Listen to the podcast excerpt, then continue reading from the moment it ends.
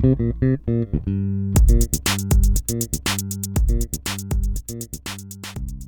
to Finish Your Work One Bite at a Time. Written by Scott Young, April 2008. How do you eat an elephant? One bite at a time. If you've ever tried to run more than a few miles, you probably understand why you need to pace yourself. Runners that sprint at the start of a race will be exhausted far before they cross the finish line. The same principle applies when trying to get work done. One solution for pacing my work that I found incredibly effective is maintaining weekly, daily to do lists. Weekly, daily to do lists. The principle behind the weekly, daily to do list method is simple. First, at the end of each week, write a list containing everything you want to get accomplished. Second, at the end of each day, write a list containing what parts of that weekly list you want to be finished tomorrow. Now, here's the key point. After you finish your daily list, you stop. Don't work on more projects or tasks. You have the rest of the day to relax. And after you finish the weekly list, you're done for the week. This means if you finish by Friday afternoon, you don't start work again until Monday morning. Although this technique may sound kind of obvious, and it is, there are some key advantages to using a weekly daily goal system over the more typical getting things done style approach of keeping next action or project lists. Why the weekly daily to do list system rocks. After using this method for quite some time, I found it beats other systems in a few key places. First, a weekly daily to do list system manages your energy. The problem isn't running out of time, it's running out of energy. You may have 24 hours in the day, but many of those are taken away eating, sleeping, and relaxing after a few hours of exhausting work. Any productivity system that doesn't take this into account is broken. A weekly daily system instead focuses on blocking out your work into manageable chunks. Instead of trying to complete everything each day, I just complete my daily list. The same is true for the entire week. With a weekly daily goals system, you can get a maximum amount of work done while leaving yourself time to relax and enjoy selective unproductivity. Second, a weekly daily system stops procrastination. Procrastination can happen when you see the mountain of work in front of you and can't visualize an easy finish. By splitting up your to do list into daily lists, your elephant sized projects can become bite sized tasks. Third, a weekly daily system helps make you proactive. The system that I'd been using for a few years prior to this method was to just use a daily to do list. Unfortunately, I found that this method made me lose sight of bigger tasks that weren't as urgent. When you already have 10 items on your to do list, adding an 11th for the day doesn't seem appealing. But when you're writing the weekly list, you're in a bit of a different frame of mind. With six days to finish everything, assuming you're taking a day off, it's easier to put in those important but non urgent tasks.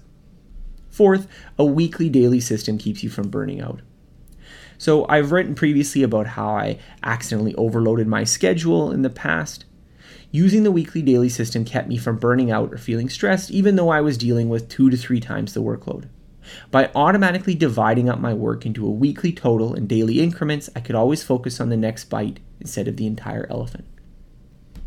How to use a weekly daily to do list.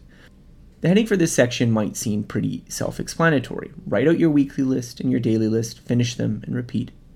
But after using this approach for a while, there are a few nuances you might want to consider. Focus on the daily list. The point of the weekly list is to serve as a starting point for writing the daily lists. After you've broken off the chunk you want to handle tomorrow, the other tasks in the week shouldn't be on your mind. You can pretend they don't exist as if the only task in the world were the ones tomorrow. This approach is an incredible stress reliever. It's easy to worry about how you're going to finish everything, but when everything becomes seven or eight tasks tomorrow, it becomes a lot easier to manage. Don't expand the list. If you finish your daily or weekly list earlier than you expected, you might be tempted to expand it. Why not add a few extra activities? You have the time, right? Well, this is a bad idea because it stops you from focusing on the daily list. As soon as you create the possibility for expansion, your everything goes from being the task to finish tomorrow back to your infinite to do list. Stress and procrastination soon follow. Obviously, there will be times where you need to make adjustments. Last minute tasks that need to be appended to your list, but try to avoid expanding your list just because you have a lot of free time. Side note here I wrote this article many years ago, and at the time I focused much more on not expanding either weekly or daily lists. These days, I think it's usually okay to expand your weekly list because it's much harder to predict how much time it will take you to do a week load of tasks, but a daily load of tasks should be much easier to predict. And this is the list you're going to be focusing on when you're working, anyways. Take on a monthly review.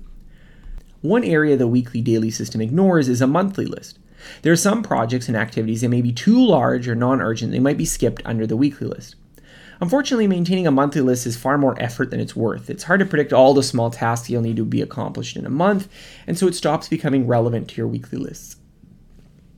Instead, I like to do a regular monthly review. In that review, I pick out a few larger projects I want to finish that month.